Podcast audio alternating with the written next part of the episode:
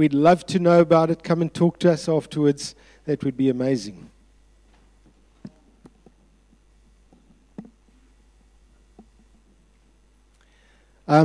We are in Matthew chapter 7. If you've got an old school one of these, use it. Otherwise, you're onto the electronic version. That's good as well. We're in Matthew chapter 7 and verse 7.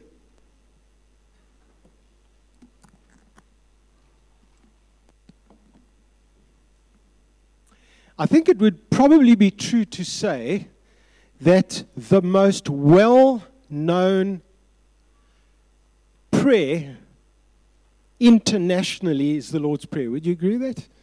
I think anybody never prayed the Lord's Prayer before. I think most of us can quote the Lord's Prayer off by heart. Is that true? Interestingly enough, most people also believe in the importance of prayer. I would be very surprised to meet a Christian or a believer who said to me, John, I don't think prayer is important. What's very interesting, and unfortunately these statistics in research that was done last year, in August 2017, the research tells us that, and it unfortunately is Americans only, but 79% of American adults have prayed at least once in the last 3 months. Now, it's interesting how people can say, I don't believe in prayer until they hit a crisis. And then it's amazing how fervently we pray. You can just go back on that slide, John. We're not there yet. So those are some of the awareness that I have when it comes to prayer, that this is something significant and it's really important. Now, prayer is really important to Jesus when we looked at the whole subject, and we've been looking at the whole subject of a new way to live in the Sermon on the Mount. Prayer is hugely important to this new way of living. People will pray because, as Jesus has been speaking about the Sermon on the Mount, people pray because they get a glimpse of what Christian living can be like. I hope that as we've been going through this, you've got a bit of a glimpse of what Christian living can really be like. People pray because they're not satisfied with where they are now. People are saying, there is more. And I pray because I believe there is more. I don't want to stay where I am. I want to go further. I want to go deeper.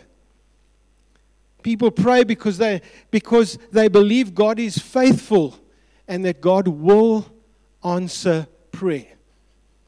If you don't believe God's going to answer prayer, it's a pretty fruitless exercise, even trying to pray. Now, John, you can put that next slide up for me. I had a little bit of a look at, and you may be interested to see this, how do most people often pray? And 82% of people pray silently by themselves. 13% of people pray audibly. In other words, they pray out loud, but on their own. But I want you to look at the last two. Only 2% of people in Christian circles pray together corporately, either with a group or in the church.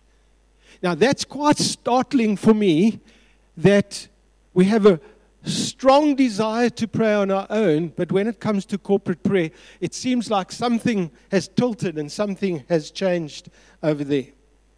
Interesting that to see those figures. And it's in this context of the Sermon on the Mount that Jesus highlights the importance of prayer. So I'm going to read it, and you can follow with me. It will be on the screen as well. Matthew chapter 7. John, if you can pop that slide. There we go.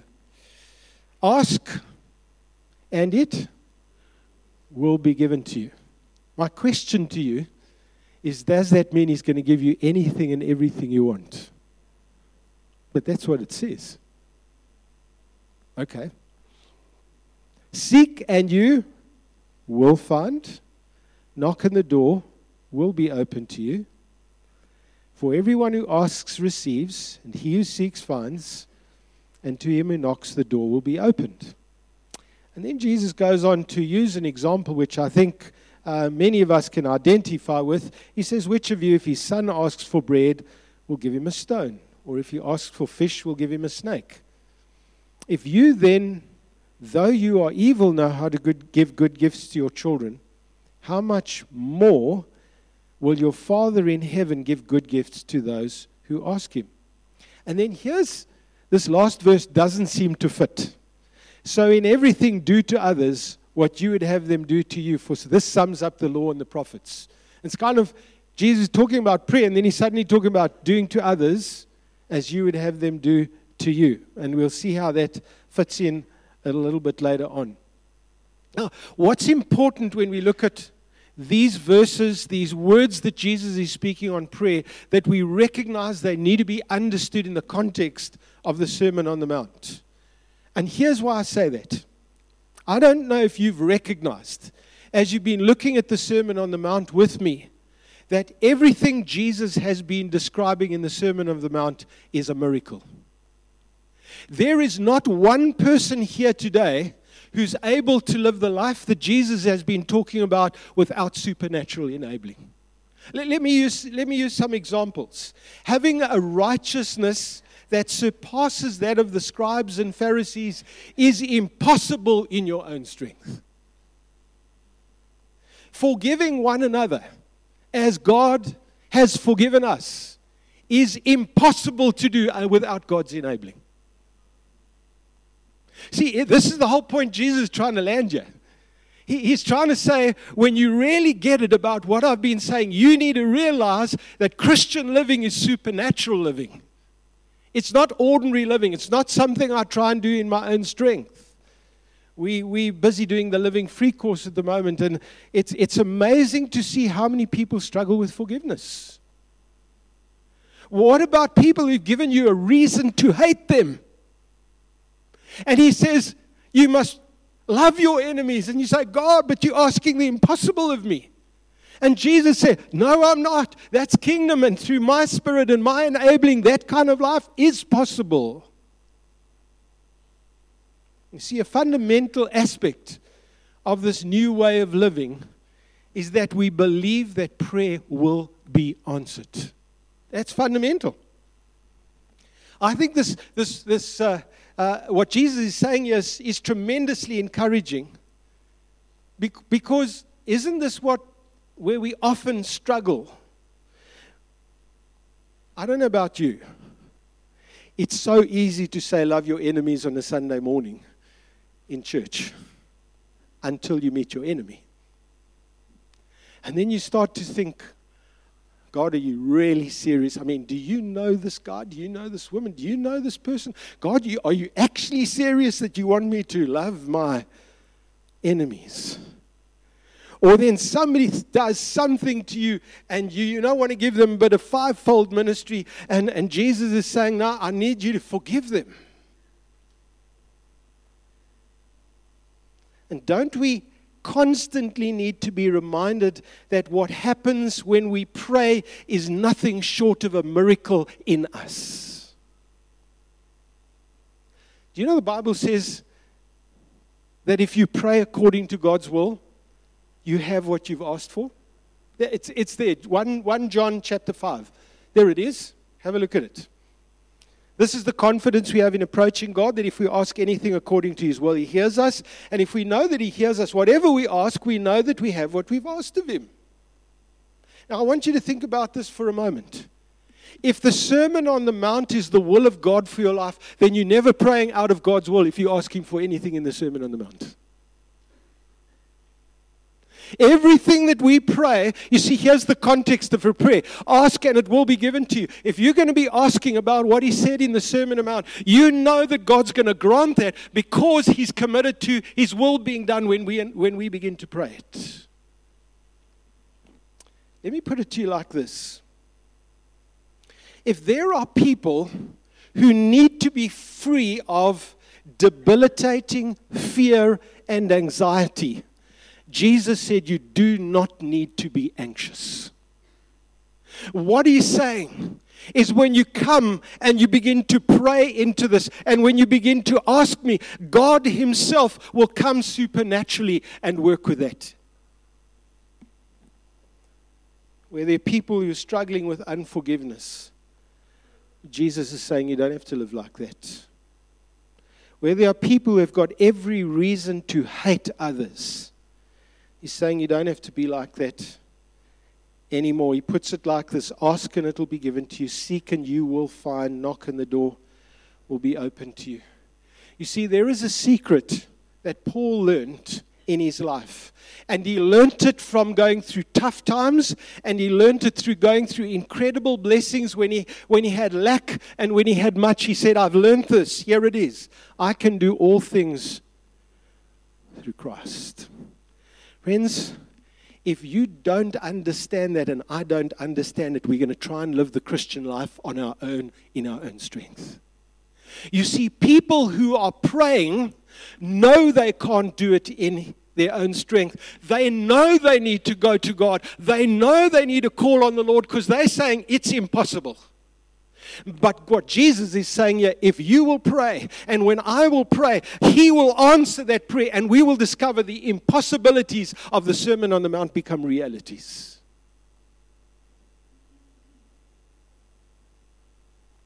When we pray, we can pray with confidence for this reason.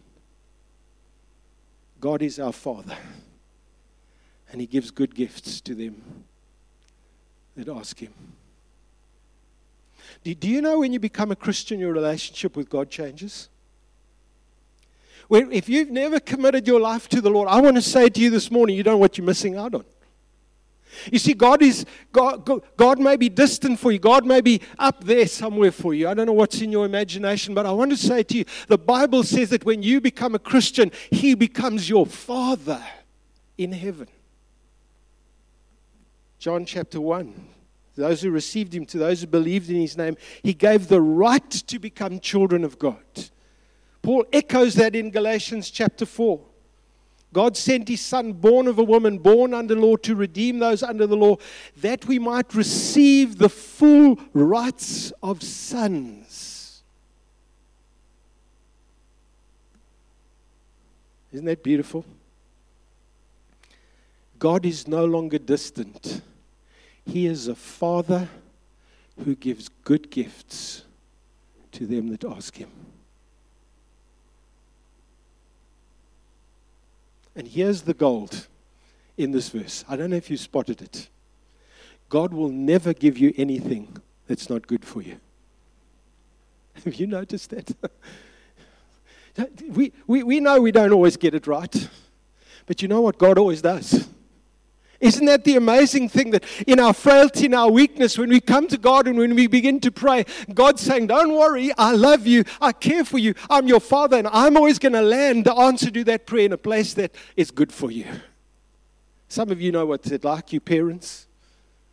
Some of your kids don't believe you've got an ounce of wisdom. You say, but how can you do that? How can you say that? How can you ask me to do that? Well, you know you're doing it out of wisdom because you made those mistakes and you don't want your kids to make them. How much more God in heaven, as we come to Him as a heavenly Father, He's saying, I'm going to give to you what is good for you. I love that. I wonder if you've ever wondered what those good gifts are. Some of you might be thinking, ooh, a house, a nice house, or it might be that, Lord, you would just increase my income. I don't know. Let me share with you what I think some of those good gifts are. I think, first of all, that the first one is the Holy Spirit Himself. In Luke chapter 11, I think it is. It says, how much more your Father in heaven give the... Friends, is there anything more powerful, meaningful, than having the Holy Spirit Himself in you? Wow. I want you for a moment, if you are a believer, I want you to just for a second think to yourself, God, while He may be on the throne, He is in me.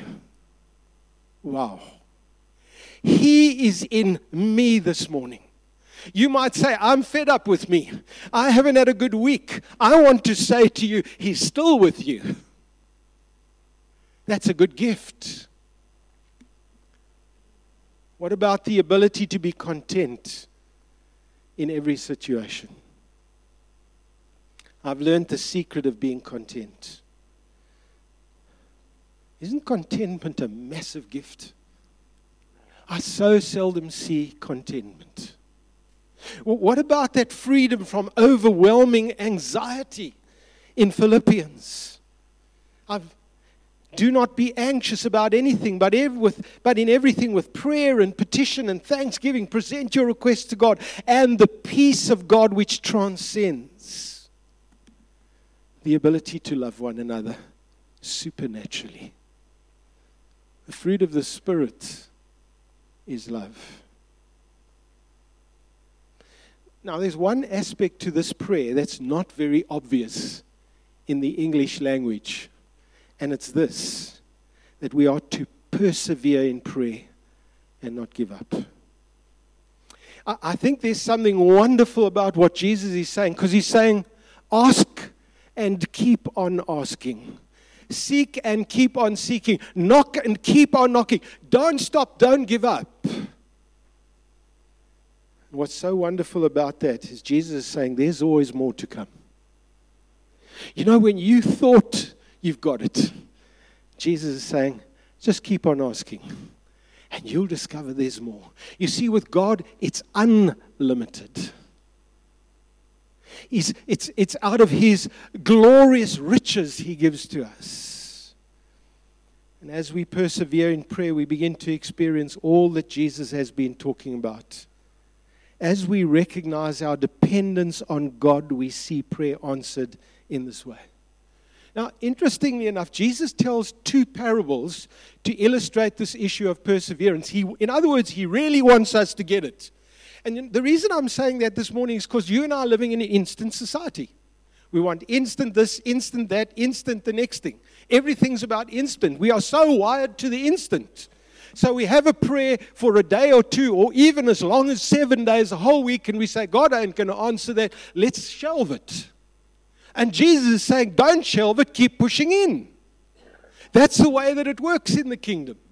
And so He tells two stories. The one is a funny one to me, because I can kind of imagine myself being in that situation. It's about a guy that he got a knock on the door quite late at night, and a guest of his, a friend of his had arrived, and you know what would happen. There was no Airbnb in those days, so you had to go and stay with a friend if you arrived. You couldn't get onto Airbnb app, and you could sort yourself something out a few days before. And you arrived, and because of the nature of hospitality, if you came to somebody's home, knocked on their door, it was the done thing to welcome them in. The only trouble is it's also the done thing when you get a guest that you need to give them a meal.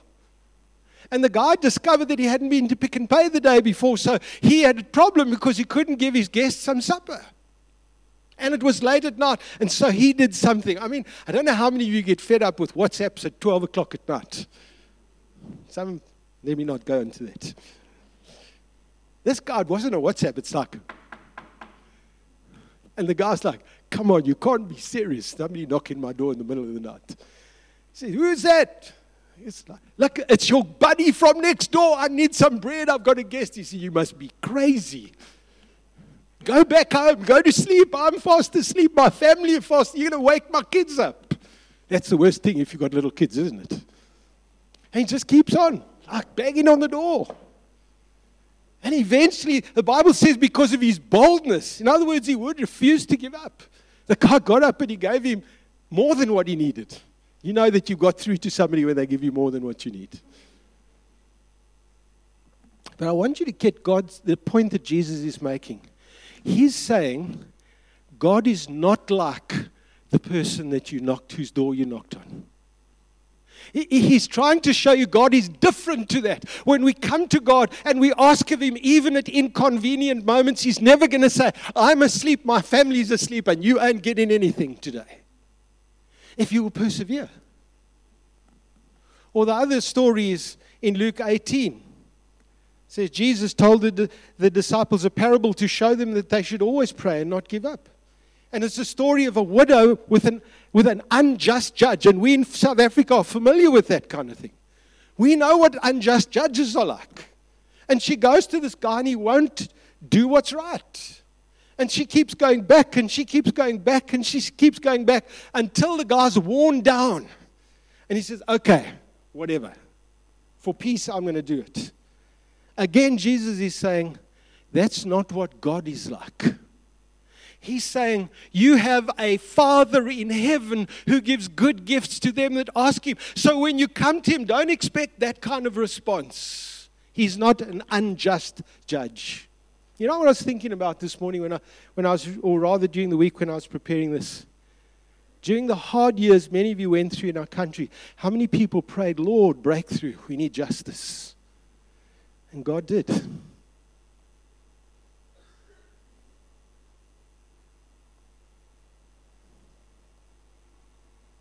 Now the whole point of this prayer that Jesus has been talking about is found in verse 12.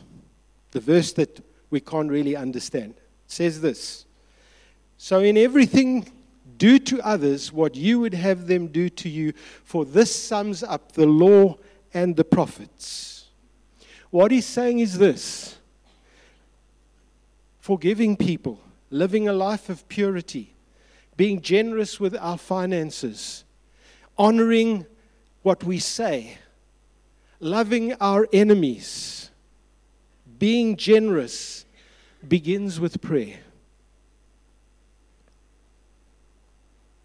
And you discover, as God begins to answer those prayers, we begin to rub off on other people. You see, when we are changed, others start to change as well.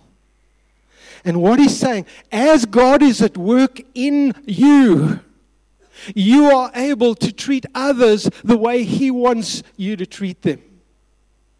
Here's what Jesus, I haven't got these verses up, but you know them.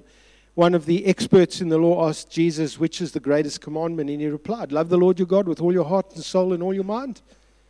That's the first and greatest commandment. And the second is like it, love your neighbor as yourself. All the law and the prophets hang on these two commandments. That's the very thing Jesus has been saying. When we pray, we do not pray for the sake of praying. We pray because we want things to change. We don't want things to stay as they are. And that's why we pray. And that's why we call on His name. But may I say, things change when we start with ourselves. How often aren't we praying, Lord, change him or her? And God says, start with yourself. Because they will change when you change. Don't underestimate the impact of when you are different, how that changes other people, how you are able to treat them differently. What will happen? Friends, I believe the church is God's answer at the moment. And it's God's answer because we are a people who demonstrate that there is another kingdom and that a miracle is possible in the lives of sinful people because God is in us. That's the answer. I was listening to a testimony this week, which I want to close with. And it was a testimony of a woman. She was doing the Living Free course. And if you haven't done that, by the way, you really need to do it. It's a brilliant course, just as a sideline. And she was saying, I, as a young woman, used to work in a coffee shop. And she said, I was a Christian. And she said, I used to share Jesus with people. I spoke openly about Jesus, witnessed to people. But she said, while I was doing that, I used to arrive late for work. I was supposed to wear a uniform. I refused to wear it. There were jobs that I was given I didn't really like, so I used to duck and dive, so I didn't have to do them. And she said, one day God began to really convict me about that. He began to say, you need to bring your life into alignment with what I've been saying. Now, you need to remember two things. She's been witnessing, telling everybody about Jesus. On the other hand, she's kind of been doing her own thing. And she said, God, today I'm going to bring my life into alignment because I believe I need to honor those who have authority over me. Because when I honor those who've got authority over me, in that way I honor you. And she said, I started wearing a uniform to work. I started pitching up on time. Even the jobs I didn't like doing, I started doing. And she said, my manageress, who was an unbeliever who wanted absolutely nothing to do with God. I want to read to you what that manageress said to her after about 3 months. She said, I'm changing my mind about God. You see, when we change, others change. When we live that life, that's when it's rubbed off on others. Do you know that the thing that often spoils our testimony is the most is not what we say, but what we do? What Jesus is saying here, ask and it will be given to you. Seek and you will find. If you really understand, as I have, the Sermon on the Mount, you cannot stop praying. You will not stop praying because you know this that He's called us to is an impossibility without His enabling. Now, only one conclusion I can come to is that when we don't pray, we actually do believe we can do it on our own. That's the other side of that coin.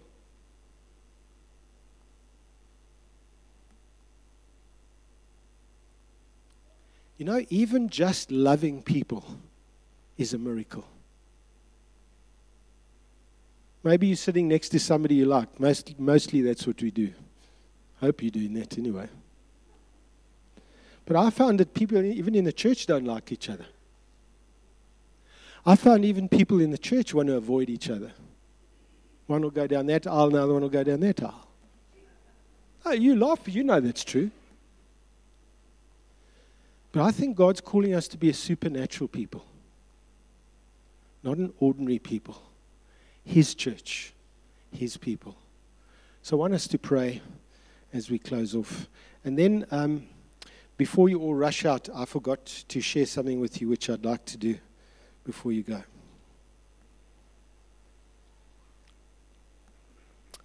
Jeff, can we do that song? So we want to just, again this morning, recognize we are not orphans here. If you know Jesus and you're a follower of Jesus, I want to say you're not an orphan. You have belonging. You have a place in the family. God is your Father and you are His child. And that defines us. It means that we have a specific identity in being the children of God. And I believe as we've been listening to the sermon, God is saying to us, I want to invite you to go higher. And I want you to invite you to go deeper. And I want you to invite you to go further than you've ever gone before. And I want you to begin to pray. And I want you to begin to ask me the very things that I've been telling you. And I want you to begin praying, and I want you to begin pressing in, and I want you to begin persevering, and you will discover that I'm a good Father who gives good gifts to them that ask Him.